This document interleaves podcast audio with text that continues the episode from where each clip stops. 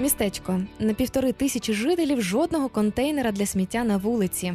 Цілий рік ніякого кислого смороду від овочів, фруктів, недоїдків, чисте повітря. Пластикові пакети не літають, не перекочуються дорогами, не висять на деревах. На узбіччях не валяються пляшки та недопалки. І сміттєзвалище, яке б диміло влітку через самозаймання, також немає. Тут буквально немає сміття. Мрія? Ні, це реальність і щоправда не наша. Так живуть японці у місті Камікацу, поселення, яке до наступного року планує повністю перейти на життя без відходів Zero Waste Living. Тобто у цьому місті ніщо не потрапляє у смітник і все переробляється або компостується. У 90-х роках сміття у Камікацу просто спалювали. Від викидів діоксиду вуглецю страждали і люди, і природа. У 2003 році місто створило декларацію про життя без відходів і на місці спалювання побудували станцію сортування. Спочатку сортувати було важко усім, проте тепер місцеві жителі не уявляють, як то жити інакше, говорить власник крамнички Такує Такаїчі. Коли запровадили систему існування без відходів, це ускладнило моє життя. Сортування сміття зобов'язання, яке поглинає купу часу. Я навчився тепер дбати про речі. Тепер я купую партії товарів у картонних коробках. Ми повторно використовуємо чисті коробки для пакування продуктів. Звикнути сортувати у камікацу справа непроста. Сміття тут ділять на 45 категорій. Окремо алюмінієві банки, бляшані, банки від спреїв, одяг, взуття, флуоресцентні лампи, вироби з дерева, кілька видів пластику, і це лише початок. Залишки їжі кожен мешканець компостує, потім відправляє на сусідню ферму. Там компост використовують як добриво для овочів, які пізніше куплять жителі камікацу. У місто приїжджають туристи та охочі перейняти досвід життя без відходів. Екскурсіями та семінарами займається місцева академія Zero Waste. Вона допомагала місцевим мешканцям зажити новим життям. В нашій країні є подібна організація. Називається вона Україна без сміття. Про неї і про те, як навчитися сортувати, розкажу сьогодні. Це Екосапіанс, подкаст про свідоме життя на планеті, і я його ведуча Аліна Білобра. Якщо ви чи ваші знайомі живете екосвідомо, напишіть нам на сторінці громадського радіо у Фейсбуку, в інстаграм або на електронну пошту еко.громадське радіо собака gmail.com. Програма виходить у партнерстві з громадською організацією Екодія. На відміну від японців, українцям міська влада пропонує відсортовувати пластик. Так на півдні в Херсоні та Одесі баки для пластику стоять вже кілька років. У Києві поки триває пілотний проект. Містянам пропонують окремо викидати скло і пластик. У Київській міській держадміністрації говорять, встановили 2,5 тисячі контейнерів. У моєму дворі контейнерів поки немає. Тож сміття треба або викидати як є, і тоді воно поїде на сміттєзвалище, оскільки сміттєпереробних заводів в Україні немає, або сортувати і вести на інший кінець міста, там, де працює сортувальна станція громадської організації Україна без сміття. Тож я виїжджаю в суботу зранку. Станція відкривається о 10-й. Я приїжджаю трошечки раніше і вже біля дверей чекає родина з дитиною. Вони привезли пакунки з відходами. Віта, мама дитини, говорить, сортує вже півтора роки після поїздки в Європу. В них це поставлено на потік, і е, дуже гарний приклад, коли ти можеш це не викидати, не викидати в сміття і не хоч якось трохи зберегти природу і відправити на сорту, ну, якби на сортування на переробку. Це ну якби я вважаю, що це дуже. Класно, дуже важливо. На жаль, в Україні дуже мало таких пунктів, де можна привезти. Я реально вез- везу з іншого кінця Києва. Для мене це велика проблема. Раніше було простіше, коли я працювала вдома. Зараз, коли я працюю в офісі, так це дійсно треба кусок вихідного.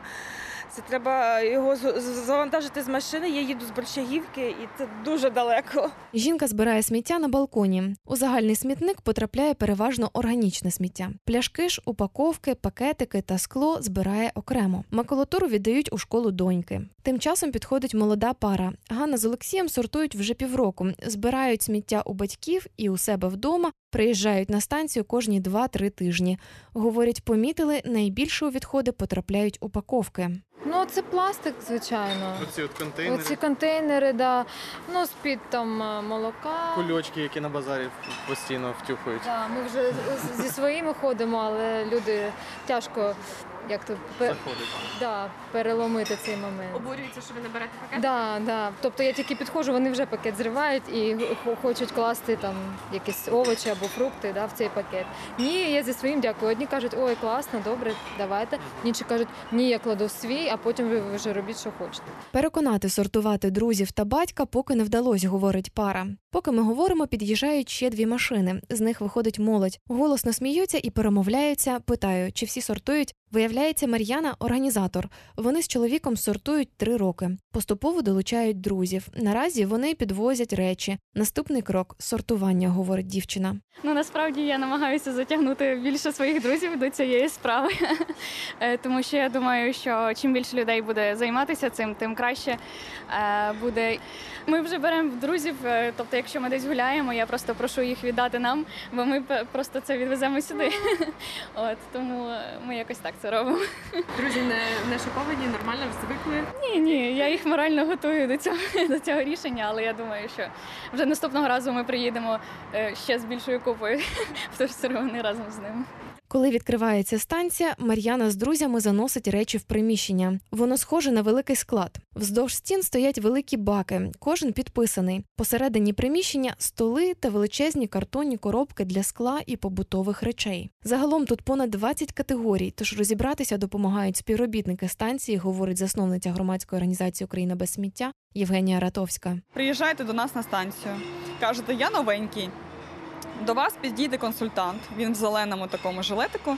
І ви викладете це на стіл, і він скаже: а оце у вас окей, це на переробку, і скаже, в який бак покласти. А оце, на жаль, е, там упаковка, яка поки що в Україні не переробляється. Але в нас є послуга е, високотемпературного спалювання. Ми це зберемо в пакетик, і ви зараз заплатите там 50 чи 100 гривнів, щоб це не поїхало на звалище, щоб це перетворилося в електроенергію.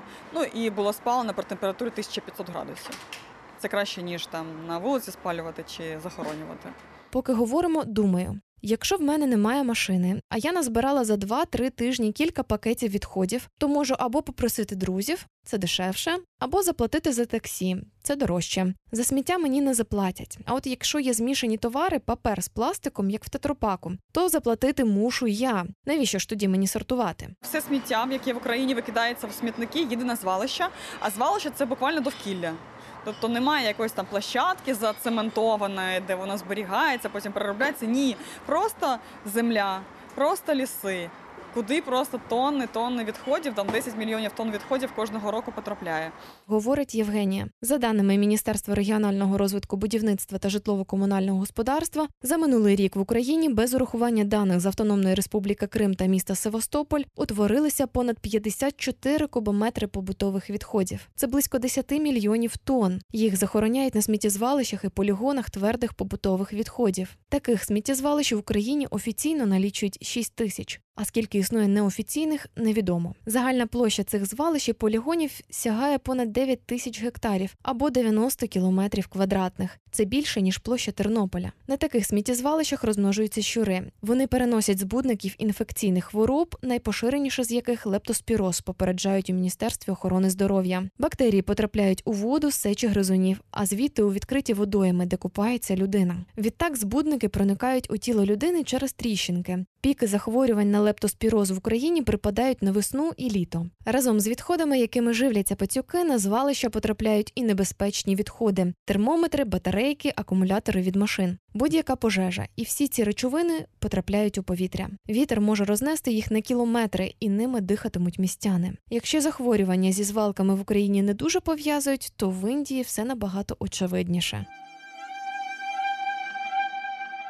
Нью-Делі – велика гора на горизонті. Місцеві називають її Еверестом. Верховний суд Індії зобов'язав маркувати її сигнальними обмежувальними вогнями, аби об неї не розбилися літаки. Адже гора і досі росте. Наступного року вона стане вищою за Тадж-Махал, індійський монумент з білого мармуру. А він 74 метри заввишки. Причина росту це не природна сейсмічна активність регіону. Ні. Ця гора купа сміття. Вона займає площу 40 футбольних полів. Сюди щодня звозять по 2 тисячі тонн відходів, а це плюс 10 метрів щороку, розповідають індійські джерела агенції French Press. Наразі гора сягає 65 метрів. На сміттєзвалищі трапляються пожежі, сміття займається зсередини, і на вулицях найближчих містечок стоїть сморід. Місцеві мешканці залишають свої домівки. Сморід, смог та забруднення причина усіх тутешніх хвороб. Ця гора стала не лише фігуральним вбивцею людей, який нищить їх здоров'я, а й буквальним. Рік тому дощі спричинили зсув сміття. Тоді загинули двоє чоловік і жінка. І що буде з усім цим сміттям? Це все потрапляє в підземні води, забруднює наше повітря, забруднює нашу землю. Говорить очільниця Читра Мукарджі. Звалище наче закрили, але сміття сюди звозять і досі і зупинятися не збираються. Сморід стояв і у Львові пару років тому. Там же бігали пацюки, і все через те, що з міста припинили вивозити сміття, бо вже не було куди. Смердить час від часу і в Херсоні. Там поруч з містом є сміттєзвалище, де від високих температур іноді сміття самозаймається і дихати просто нічим. Ситуація по країні змусила Євгенію Аратовську самостійно шукати рішення. Чому вони нам не кажуть, слухайте, вже стільки пластиків, в супермаркетах пластики, тут давайте це окремо збирати. Давайте будемо змушувати рітейл відмовлятися там від пластиків. Чому наші посадовці, мери цього не роблять? Я була вражена. Про роздільний збір сміття взагалі нуль інформації. А мені на той час вже було 30 і я зрозуміла, що ця інформація пройшла повз мене. І це, знаєте, як наче тебе обманювали постійно. Обманювали, обманювали. А ти собі викидав сміття, думав, що достатньо кинути хоча б в смітник. Ну, під ноги ж не кидаєш, але цього недостатньо. Сьогодні недостатньо, тому що твоє сміття все одно поїде в докілля. Чи воно буде на вулиці розкидане, чи воно буде розкидане просто десь у полі. Немає ніякої різниці. Довкілля і все. Тому у 2015 році Євгенія заснувала організацію. В ній вона вчить правильно сортувати відходи, має лекторій для навчання, крамничку з товарами, якими можна замінити пластикові та одноразові речі. Перш ніж кидатися сортувати, Євгенія радить уважно роздивитися, якого сміття найбільше збирається вдома. Буквально зазирнути свій сміттєвий кошик і подивитися, що там накидано. По-друге, кожного разу, коли ви щось намагаєтеся викинути у сміттєвий кошик, обов'язково треба роздивитися, на що це схоже. Якщо це один з чотирьох матеріалів упаковки, це пластик, папір, скло, метали. Ще є п'ятий тип це комбіновані упаковки, як тетрапак. Там є і папір, і метали, і полімери. Так ось оцю упаковку треба промити, витряхнути звідти їжу, щоб вона була чистенькою, і покласти окремо в пакет. Е, цього буде на першому етапі достатньо. Тобто у вас буде смітник для звичайного сміття, куди піде органіка, може там ватні диски, там щось подміли в квартирі, теж туди викинули. А от всі упакування, які містять чотири ці е, компоненти: папір, пластик, скло, метали, відкладаємо окремо. Всі відсортовані відходи потрібно ретельно вимити. На сортувальній станції склянки, пакети і будь-які речі, які повинні стати сировиною, і відправитися на переробку у брудному стані не приймають. Для цих от е, упаковок правила два: перше має бути чистим. Е, просто буквально від будь-яких залишків їжі, від олії, від жира, від е, там консерви, там молочка, все промити треба, щоб не було смороду. Тобто, уявіть собі, що вам доведеться зберігати цей пакет протягом місяця біля ліжка, де ви спите. То ви ж постараєтеся так зробити, щоб воно дійсно було промите, не смерділо. Збираємо, і друге правило це стискаємо. Все максимально, тоді вам не доведеться там кожного тижня приїжджати на станцію сортування, будете повільніше приїжджати. Пластикова пляшка, алюмінієва бляшанка, там картонна коробка, все треба пласко-пласко скласти, прям ущільнювати дуже сильно. Тоді ви скоротите витрати на пальне, там свій час. Відтак є чотири категорії: пластик, скло, папір і загальне сміття. Якщо почати з цього, говорить Євгенія, то можна зменшити свій вплив на довколишнє середовище. Почитати про особливості сортування різних видів пластику можна на нашому сайті або у чат-боті телеграму Україна без сміття чи безкоштовно пройти онлайн-курс через інтернет на українській платформі для навчання Прометеус. Зазначу, що зараз у Києві є кілька станцій Україна без сміття. Всі відходи, які збирають тут, відправляються на заводи з переробки вторсировини, говорить Євгенія. Заводи по переробці вторсировини в нас є. Величезна кількість, близько ста тільки ми знаємо. Навіть якщо там на півдні немає заводу по переробці петпляшки, все одно її збирають, щоб ввести на завод, я не знаю, навіть у Львові. Ну і взагалі заводів, які переробляють під пляшку, десь 17 чи 19 на всю Україну. Пластик 39. А, Там скло 12, здається, 16 паперово-картонних фабрик. Їх багато. Просто коли акумулюється велика кількість вторсировини, такою кількістю там на фуру, наприклад, то потім вже є економіка везти це навіть в сусідню область. Тому це ну не привід не, не сортувати. Існує і інший тип заводів сміттєспалювальний. Але як показує досвід Японії, це не панацея. Уряд і бізнес заохочують японців сортувати. На одному зі сміттєспалювальних заводів в Токійському районі Мусасіно місцеві чиновники облаштували поп-ап бар. Його відвідувачі можуть спостерігати, як утилізується сміття. Пише видання The Japan Times. Від сміттєвої ями завглибшки 23 метри переміщення бару відділяє герметичне скло. Воно не пропускає неприємний запах, проте дозволяє зблизька роздивитися процес сортування, а також підготовку сміття до спалювання. На одному з таких вікон розмістили сенсорний екран. На ньому подають інформацію про кількість утилізованого сміття. В середньому це 80-100 тонн. Також зазначають температуру у крематорії. Незвичний бар вирішили облаштувати, аби показати масштаб проблеми зі сміттям, а також заохотити не нехтувати правилами сортування. Щороку у Японії утворюються десятки мільйонів тонів відходів. Раніше ці відходи купував Китай. Наразі він відмовився приймати японське сміття на утилізацію. Сміттєспалювальний завод у Мусасіно частково вирішує цю проблему. У 2017 році тут спалили майже 3 мільйони тонн відходів. Мешканці району зобов'язані сортувати сміття та купляти спеціальні пакети для утилізації відходів. З кожної тонни сміття після спалювання залишається 100 кілограмів попелу. Його потім використовують у виробництві цементу і плитки. Викиди заводів можуть забруднювати повітря, тому на труби ставлять фільтри, а екологи контролюють викиди. Частіше такий сміттєспалювальний завод комбінують зі сміттєпереробним, де спершу відсортовують усі матеріали. Є три типи заводів, які постійно плутають: сміттєпереробні заводи, по переробці вторсировини і сміттєсортувальні станції.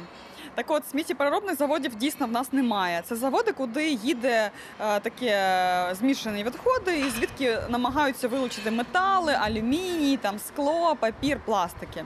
Ну а решту або переробляють на альтернативне пальне.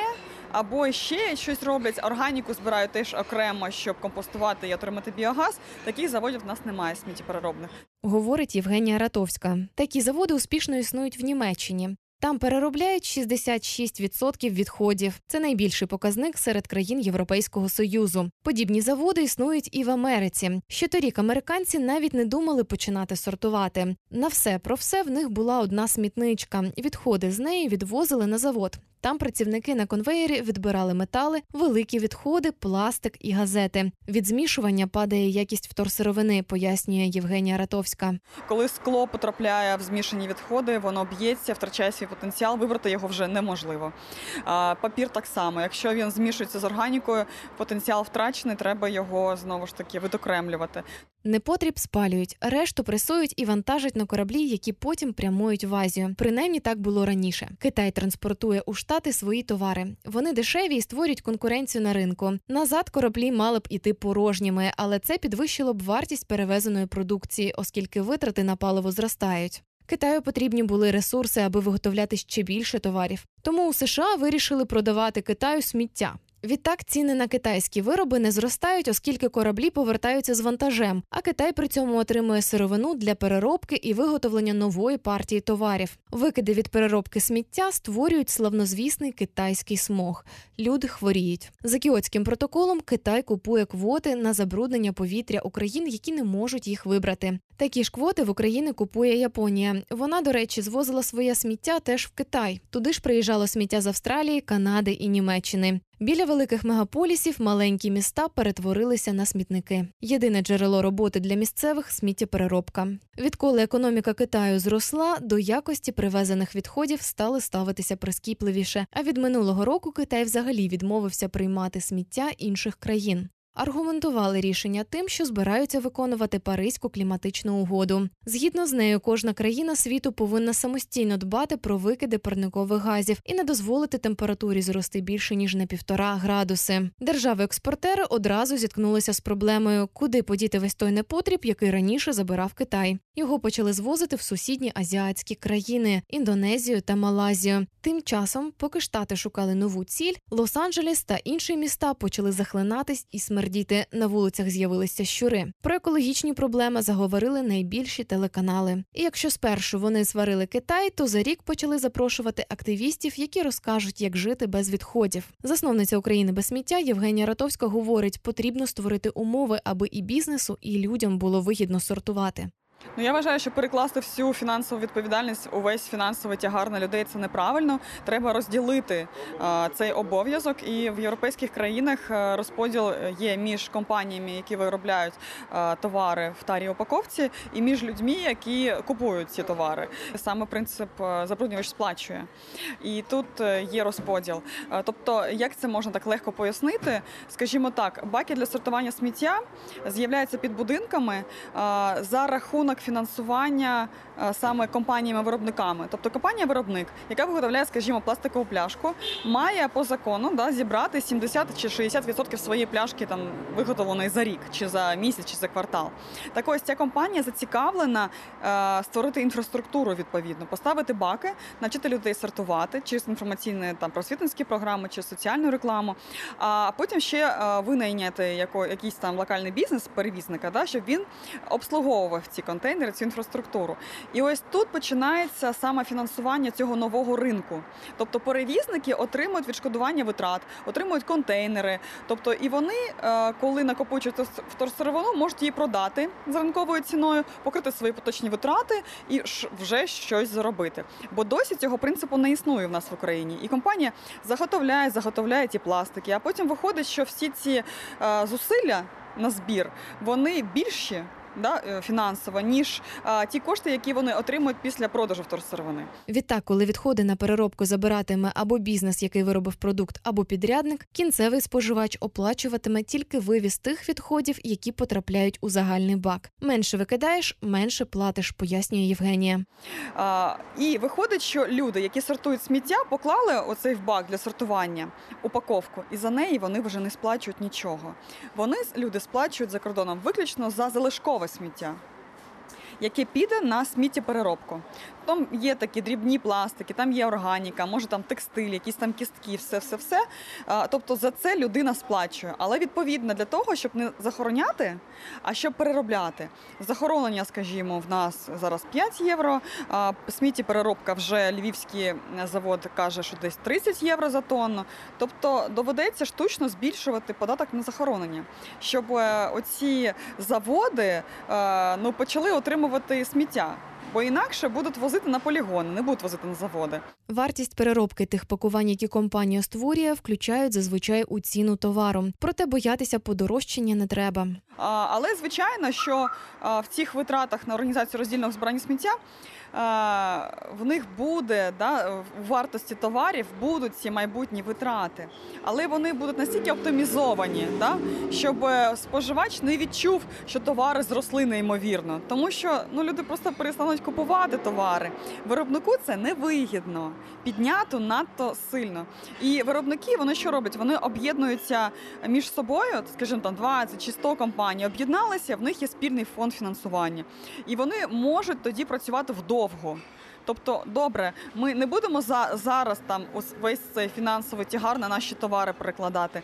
Ми за 10, там за 20 років їх перекладо, е, перекладемо там відповідно повільненько. В Україні зараз викидати сміття на полігони вигідніше ніж захороняти чи переробляти, і це потрібно змінити. Для цього треба впровадити нові закони. Один такий вже зареєстрували у Верховній Раді. Прийняти його завадили дострокові вибори. Ну от буквально нещодавно зареєстрували цей рамковий законопроект про відходи, який е, готував Мінприроди е, з міжнародними експертами, з громадськістю, і це велика перемога, е, тому що ну було мало шансів, що Верховна Рада встигне це зробити.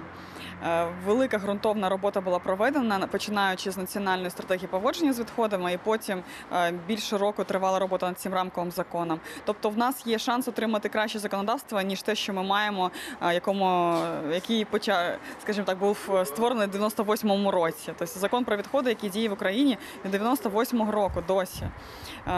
Тому оцей новий законопроект він буде основою для змін. І це і впровадження принципу розширеної відповідальності виробника, це і принцип забруднювач сплачує. Тобто нам би дуже хотілося, ну, вірити в, те, що на цьому ринку з'явиться економіка.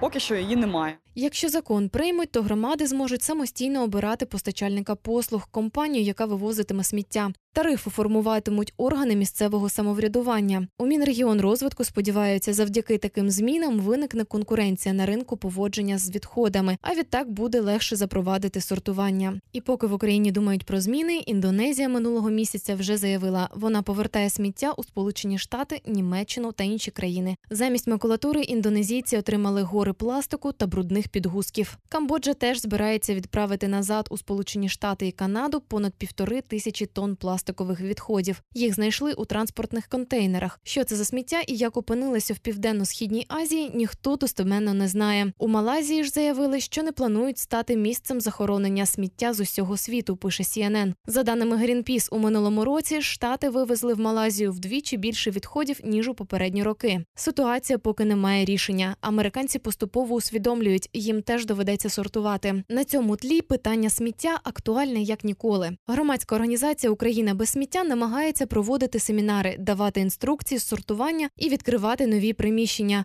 Першу станцію відкрили у 2017 році, говорить Євгенія Ратовська. Взагалі ми почали два роки тому просувати саме модель е, громадської станції сортування. Це була перша станція на 80 квадратів на Михайла Максимовича, і дійсно її доводилося закривати іноді, тому що ми перевантажувалися вторсировиною. І тільки через рік ми наважилися вже е, подумати про більше і орендували цей великий склад. Тут 500 квадратів, зона накопичення вторсировини і зал для відвідувачів. Е, Було так лячно, тому що тут і вартість оренди інша, і нам треба було думати про те, е, за рахунок чого ми будемо сплачувати витрати наші, зарплати і все інше. Ну як показав вже рік, да, ми наче впоралися. Наразі над проектом працюють 15 людей. Вони працевлаштовані і отримують заробітну плату. Це офісні працівники, водії, вантажники і персонал на станції сортування. Щоб утримувати весь персонал, орендувати приміщення та розвиватись, організація має кілька моделей. Е, Ну так важко порахувати, тому що хтось там, скажімо, зробив лекторії, а хтось зробив там пожертву на якусь суму на рік, і ми самі витрачаємо ці кошти. А хтось замовив лекцію про сортування е, для команди офісу, і це теж внесок. Ми вважаємо. Хтось екоадаптацію замовив, там коробки купив для сортування. Тобто, все це для нас вважається таким фандрейзингом, е, коштами, які дає нам бізнес. Навіть е, ці грантові проекти, які ми робимо з компаніями, вони дають можливість сплачувати зарплату менеджерам, да? які роблять і цей проект, і ще якусь частину роботи на проект наш, не ну, безпосередньо на станції сортування. Якщо говорити про людей, то в цьому році стартував краудфандинг через чат-бот. І він є дуже ефективним. Там 5, 20, 100, там тисяча гривнів. Люди просто щомісячно підписуються на цей платіж. І він списується з картки. І це нам дозволяє відчувати впевненість в тому, що ми можемо розвиватися, ми покриємо всі витрати. Підтримує організацію і бізнес, проте стосунки з ним нестабільні. Але це постійно нестабільність. Е, В цьому році, скажімо, компанія зацікавлена профінансувати, в наступному році не дуже. І постійно стояти з протягнутою рукою некомфортно, дуже некомфортно. Е, Наче ці компанії виготовляють там упаковку і були б зацікавлені нам допомагати, але ну. Не з усіма це легко, тому ми е, думаємо про те, як самі себе забезпечувати. І для цього ми відкрили оцю крамницю No Waste товарів. Цей шоп, який дозволяє нам теж покрити величезну кількість наших витрат поточних, Е, лекторії, в якому будуть лекції, там наші лекції для компаній, екадаптації, виступи платні. Тобто, все це теж є такою соціальною підприємницькою діяльністю. Ну плюс ми продаємо вторсировину, яку збираємо. Розраховувати на постійну допомогу не отримується. Тож Україна без сміття поки оптимізує витрати. Там намагаються стандартизувати модель, щоб її можна було передати в регіони, говорить Євгенія. І е, тільки місяць тому ми почали систематизувати роботу станції, тому що є багато запитів з інших е, міст. А давайте ми з вами разом відкриємо цю станцію. Але як ми можемо її відкрити, якщо ми ще не впевнені в тому, що ці процеси нам є зрозумілі? Ми ще їх до кінця не зрозуміли, тому що підрядники змінюються. Ці сьогодні беруть вторсировину, завтра не беруть вторсировину. Тут нам нужна якась чітка робота, е, чітка така да, відлагоджена. Тому зараз ми структуруємо все чітко. Люди прийшли, потім ми накопичили, зібрали, спресували, щоб було як такі, як це часи. Як тільки з цим впораються, хочуть відкрити нові сортувальні станції. Наша взагалі стратегія і мета велика відкрити такі великі простори, хоча б на 300 квадратів кожний в кожному районі міста Київ. Це 10 хоча б станцій. Це буде платформою для змін. Ми розуміємо, що це не та модель, яка буде працювати роками.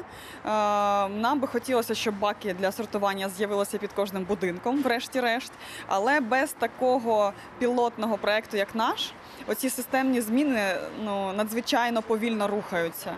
А поки держава та громадські організації намагаються впоратися зі сміттям, Євгенія радить почати сортувати, споживати виваженіше і ставити собі питання: а чи потрібна мені ця річ? Чи є для неї екологічна альтернатива? Якщо я купуватиму щось нове, то куди подіну все старе? І якщо пластикових пакувань не уникнути, то краще взяти упаковку з поліпропилену. На ній має бути трикутник з цифрою 5. Це нормальний пластик, навіть при високій температурі його використання не буде мати шкідливих наслідків для людини, і його також можна здати на переробку. Натомість пластик, полістирол, маркування номер 6 у трикутничку шкідливий. Якщо він трішечки нагрівся, уже віддає свої пластифікатори і канцерогени у продукт. Тож сортувати означає дбати не тільки про світ довкола, а й про власне здоров'я. За даними фонду народонаселення ООН, більше половини людства, тобто близько 4 мільярдів, живуть наразі у містах. За 10 років кількість містян зросте ще на 1 мільярд. Якщо зараз, за даними Світового банку, містяни викидають понад півкіло сміття на день, то за 5 років це вже буде півтора кілограма. А скільки буде за 10 років? Зв'язок між кількістю населення і продукуванням побутових відходів не обов'язково прямий. Що бідніше населення, то менше воно може споживати товари і відповідно виробити сміття. Але ж країни з низьким рівнем економічного розвитку перенаселені. Вони не вкладають кошти у переробку відходів, а відтак не менше за інші країни забруднюють навколишнє середовище. Тож сортування стосується усіх.